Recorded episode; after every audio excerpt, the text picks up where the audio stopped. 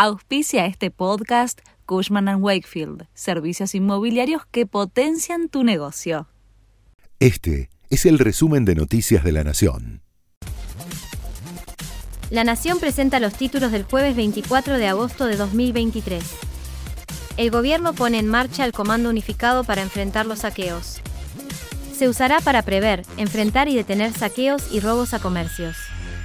Estará integrado por la Policía Federal, Gendarmería, Prefectura y la Policía Aeroportuaria, entre otras fuerzas. El Frente de Lucha Piquetero confirmó que hoy realizará una movilización en la ciudad a partir de las 11 de la mañana. Fue luego de una reunión en el Ministerio de Desarrollo Social este miércoles. Mantenemos la medida de fuerza porque nos prometieron anuncios sin fecha ni monto sobre el salario mínimo vital y móvil, dijo Eduardo Berigoni, del Polo Obrero. El gobierno anunció el ingreso de la Argentina al bloque de los BRICS. Alberto Fernández dará una conferencia por la mañana para dar más detalles.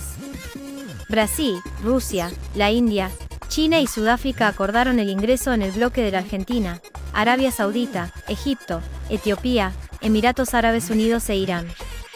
Carlos Lamona Jiménez sufrió una CB y está en terapia intensiva para ver la evolución.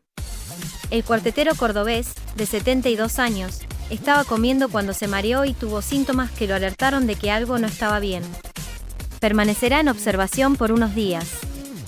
Hace unas semanas lo habían operado para extraerle el vaso. Con dos asistencias de Lionel Messi al ecuatoriano Leonardo Campana, el Inter Miami levantó un 2 a 0 abajo frente al Cincinnati, se puso en ventaja, se lo empataron en tiempo suplementario, pasó a penales y luego a la final de la US Open Cup.